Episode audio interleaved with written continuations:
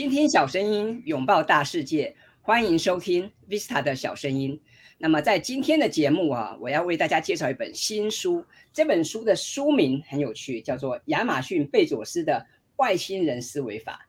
当初我看到这本书啊，我就马上被这个书名所吸引，因为这个书名里面有几个。呃，很热门的关键字，像马像是亚马逊哈，贝佐斯，我们知道他的创办人贝佐斯，还有这个外星人，那到底外星人哈跟这个亚马逊有什么关联呢？跟这个创意有什么关联呢？我是觉得非常有趣，所以在今天的节目非常开心可以邀请到方言文化的资深编辑卢巧薰小姐来为我们讲解一下这本书。那我们是不是先请这个卢小姐跟大家打个招呼呢？嗯，大家好。我是方言文化的编辑，那也是这本书的责编。那接下来会为大家就是讲解这本书有趣的地方，请大家多多指教。好，谢谢卢小姐哈。那我看到这本书，我觉得质感很好，然后这本书的书名也很有趣。我想，我就想先问问你啊，那为什么贵公司你们想要出版这本书啊？你们当初啊是基于什么样的标准或是什么样的想法来想要引进这本书给国人呢？其实出版社在签书的时候，其实当然是我们会检视这本书的内容。那但是因为这本书的内容它很扎实，它其实它的里面的实际案例，它就大概有五十几个真实在这个世界上发生的一些创新公司，它面对的一些不管是成功还是失败的案例都有。那其实这一本书的。作者他是有三位，那他们三位的背景其实他们是瑞士洛桑管理学院的三位教授。那他们这三位教授当然就是研究这个创新思维，因为他们好像瑞士的洛洛桑管理学院有一个一个创新的一个部门，一个创新有点像是科系的这种东西。然后这三位教授其实就是研究创新已经大概十几年了吧，所以他这一本书算是他们三个的精华之作。因为他们里面的案例都是一些，像是有一些外面的大小公司，不管是大公司小公司，只要遇到一些创新瓶颈，他就会去找这个瑞瑞士的这三位教授咨询。所以他们手上的一些五十几个案例，其实都是他们收集来，或者是跟他们有直接接触，这三位教授帮他们度过创新难关的一个例子。所以我觉得这个例子在实力上面对于。阅读者来讲是一个很能打动人心的，因为这是真实发生过的事情啊。有时候会觉得说，哎，如果是讲一些故事的话，可能对读者来讲太遥远。那案例的话会比较有趣，而且这一本书它在像是《思考的艺术》的作者，或者是《获利时代》的作者，其实都很推荐这一本书。那其实讲讲说编辑这一本书的感想，其实。我觉得为什么想出版这本书的原因，其实还有一点就是，我们觉得大众对于灵感这件事情，对于点子这件事情，其实有很强的误解。像里面就有提到说，哎，会不会是大部分人都是没有灵感的笨蛋？就是有时候我们是创意产业嘛，会觉得说，哦，要想一个书名，还是想这个介绍，真的太难了。有时候辗转反侧，在半夜睡觉的时候还会惊醒，然后哦，这到底是一直没有跨过这个坎。大家会觉得说，哎，为什么我们越去绞尽脑汁的去思考，然后越去想，反而那个灵感就一直它不来就是不来。但其实这这一本书里面的作者们就是有提到说，其实灵感它并不是用力想就会来的，有时候甚至是要不要去想它，它自然就会来。因为可能有些人会有一些实际的体验啦，就是有时候工作遇到很忙或很瓶颈的时候。要想一个创意方案，他绝对不会在办公室产出。有时候反而是中午吃饭的时候看到某个新闻，哎，这个好像跟我现在的困扰有点像，或者是洗澡的时候突然，哎，好像刚刚滑手机看到某一个那个贴文，就觉得说，哎，这个可以连接。那这种这种东西，并不是说哦，我坐在位置上努力去绞尽脑汁，或者是有时候我会跟一些。不是出版领域的朋友聊天，有时候听到哎，对方话对，就是这个，就是这个大家会在意的点，所以就会把它拿过来借用。所以这种思考的逻辑，那其实就是这一本书的重点。这个本书它把这种大家觉得很模糊的思考的点，把它融汇成叫做外星人思维法。对，这大概是我们出版这本书的原因。好，谢谢编辑的分享哈。的确，我我也很认同这三位作者的看法，因为以往我也常常在大学哈教一些写作啊，教一些行销。那么的确，很多同学哈会问我说：“那老师，那这个创意要从哪里来呀？灵感要怎么样激发呀？”那么我相信在这本书里面可以得到一些答案啊。那么我们今天要谈的书叫做《亚马逊贝佐斯的外星人思维法》。那么当然看到这个书名我就很好奇哈，那什么是外星人思维法呢？是不是请编辑跟我们分享一下？好，这其实这一本书一开始要讲外星人社会法的时候，这本书的作者他之前有给一个故事，那正好这个故事是亚马逊贝佐斯的故事。那在书一开始的时候，其实就是在讲，他是用那个贝佐斯的例子来带入说什么是外星人。那我可以先分享这个故事，因为这个故事有点感伤，就是 我们是出版业嘛，我们最近都会觉得说啊，好像实体书。不如不如以往，但其实另一方面是因为大家的手机啊，或者是一些行动装置越来越发达，所以手机的电子书啊，甚至是笔电啊，那个 iPad 的电子书都可以使用。那电子书的兴起，其实大家一定会想到的是亚马逊的电子书，它有好多好几十万本、好几百万本的电子书。那这个东西当初是怎么来的？其实当初贝佐斯他是跟索尼两个人在竞争，在大概十几二十年前那个时候，他们两个是在做电子阅读器的竞争。那一开始其实是索尼的外电子阅读器的外形是比较漂亮的，因为大家会觉得说，哦，我要总是这个东西拿在手上嘛，会需要有一种时尚的感觉。所以那个时候索尼的不仅是外形漂亮，它的重量很轻，大家会觉得说，哎，我带电子阅读器，我一定是要轻巧啊，因为现在的人。不会带一个很重的东西，不像以前黑金刚 的那个大大哥大，对，所以说大家会觉得说，哎，那个时候觉得说，哦，索尼一定赢定啊，它的外形那么好，然后它的电子书也是很不错的。结果没想到到最后是亚马逊赢了的原因，就是因为以前的索尼阅读器要插那个这种线，USB 线，所以变成说它不像那个亚马逊的电子书的阅读器，它可以。随便下载，直接下载用网络，所以那个时候贝佐斯在跟他们的电子阅读器开发团队沟通的时候，就说千万千万不要用索尼的那一套。所以到最后，这个团队是把所有的思维打掉重练。他们发现说，要解决读者阅读的呃最大推动力，就是让他们随时随地都可以看书。因为这就是阅读器最大的功用，但是如果你是用这样下载，他没有办法看到一本书。哎，我如果现在要去机场，或者是我现在在那个外面的咖啡厅，我还是得去找这个插座才能去下载这本书。那这样对于读者来讲是不方便的。所以说那个时候，亚马逊它不把它的重点放在阅读器的外形，它把重点放在它的有点像是软体的部分，所以它去跟那个高通公司去。合作做无线网络，所以那个时候阅读器出来的时候，基本上大家是可以随处下载直接阅读。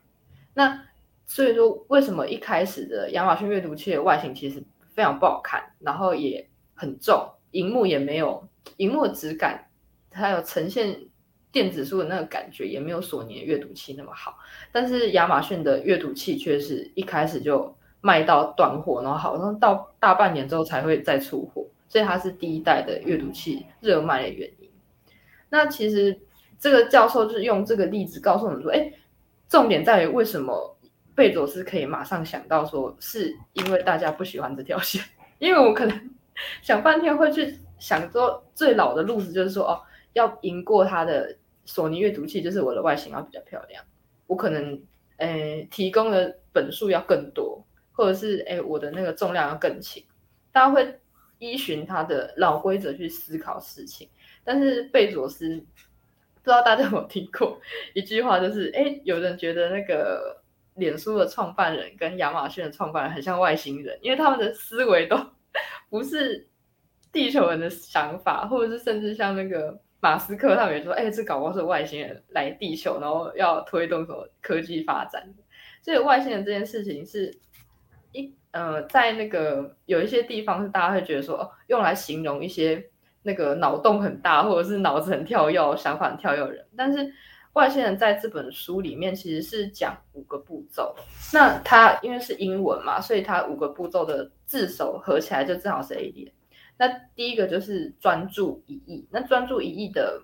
意思就是，它不像我们以前，就是说我们只看我们熟悉的部分。那专注一意就是代表说，其实从贝佐斯这个例子来讲，它并不是往一个错误的地方专注，因为这个地方已经被大家讨论到烂掉了，讨论到那个外形什么，其实都已经太多人讲了。他反而去把眼光专注在另外一个没有人发现的地方。其实这个也就是叫杂讯。之之后可以跟大家 讲一个蛮有趣的一个美国保险公司的例子，他也是在这个杂讯当中找到一些很有用的东西。那专注就是他会把眼光放在他不那么熟悉的地方，其实这一开始就很困难。然后第二个是第二个是脱离情境，就是 L 那个 A 是专注一，L 是脱离情境。那脱离情境就像刚才讲的，我们越去想这个点子。他这个点子就是没有办法来啊！想到失眠，想到那个没有办法吃安眠药，他都还是会挂在心里面。所以这个脱离情境的意思就是说，我们必须要有意识的去放空。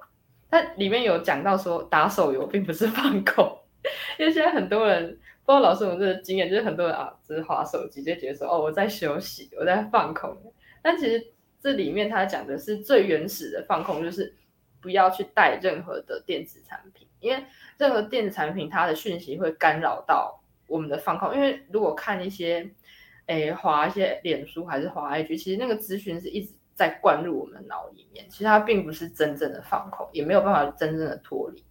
那 I 呢，就是丰富想象。那丰富想象，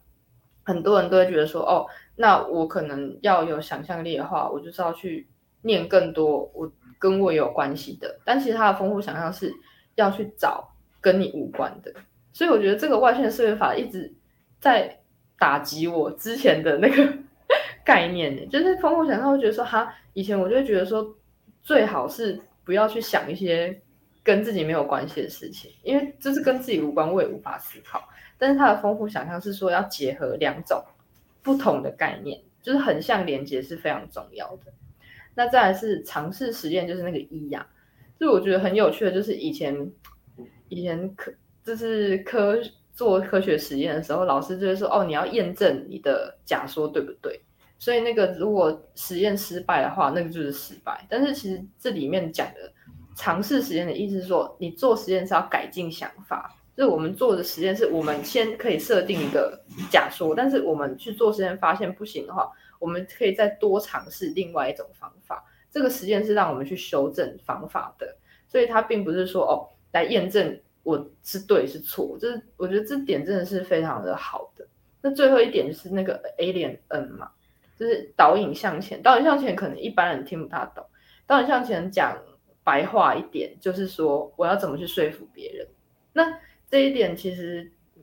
在外星人思维法里面，其实作者也说这点是最重要的，因为如果你是一个公司的企划，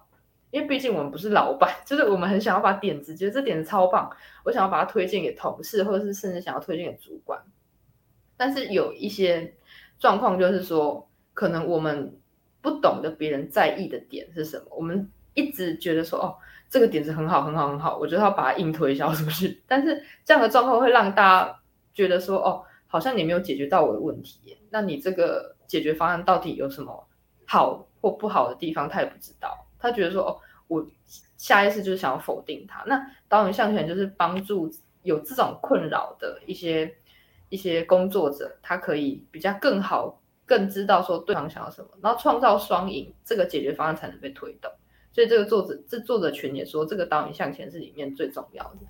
对，这大概就是外星人思维法。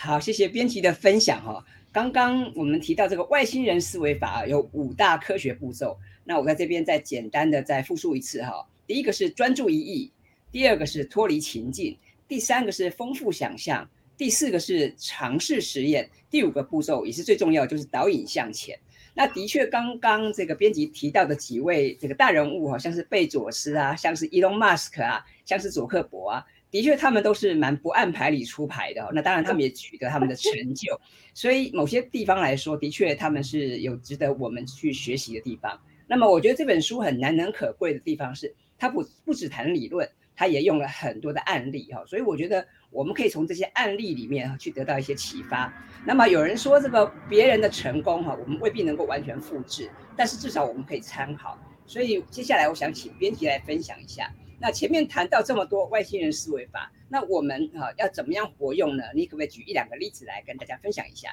可以。我在编书的时候觉得最意外的一个例子，就像现在是有疫情嘛，对不对？所以有些尽量就是会减少接触。那之前这书里面有个例子，就是伊波拉病毒。因为伊波拉病毒它之所以传的没有那么扩散，没有像现在的这个病毒那么扩散，原因是因为它的死亡率很高。因为死亡率一高，它是宿主死掉了，它就没有办法往外传。所以在西非伊波拉的时候，是被应该是不是被锁？应该说它是。在某个地方传染，然后宿主死亡之后，它就不会往外扩散。所以伊波拉病毒它的致死率很高。那 WHO 其实就一直在为伊波拉病毒找方法，因为致死率那么高的疾病，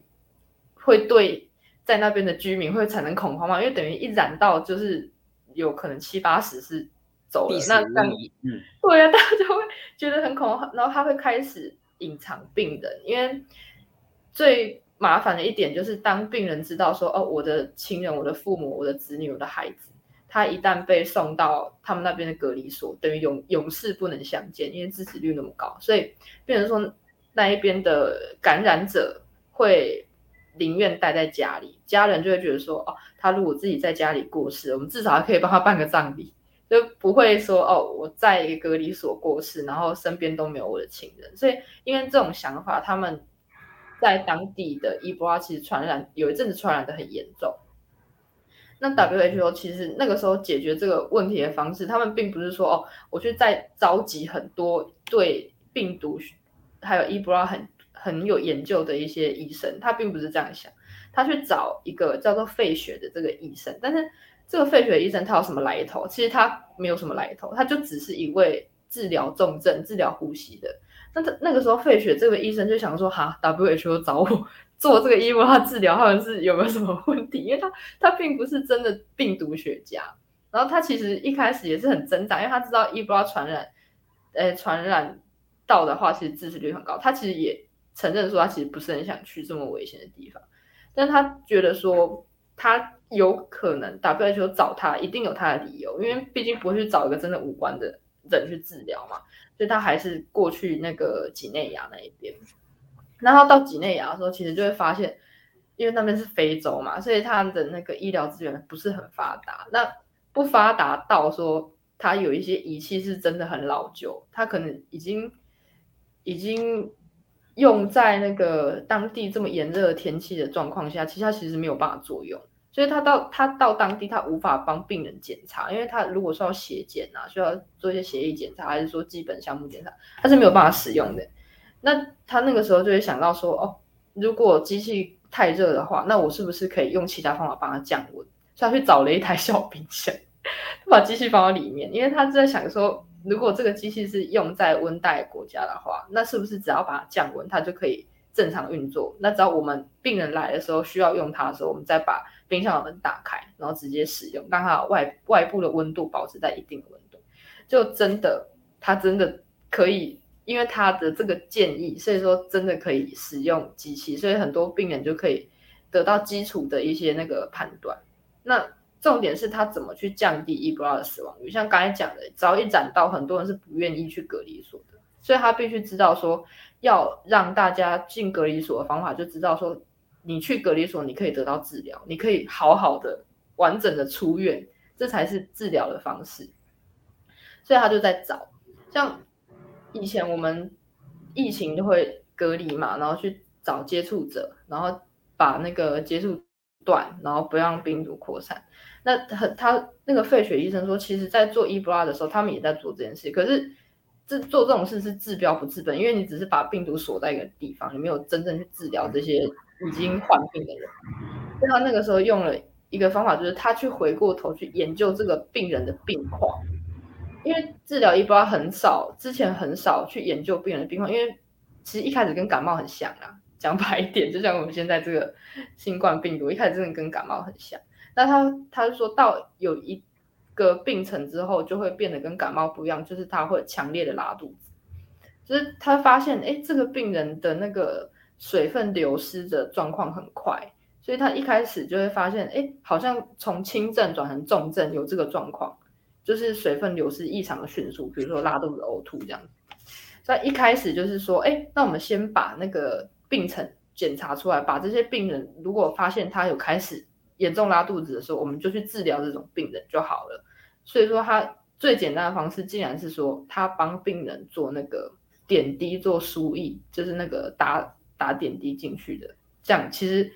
只要做一些基本的医疗支持，然后如果身体好的话，其实他是可以度过这个难关的。所以他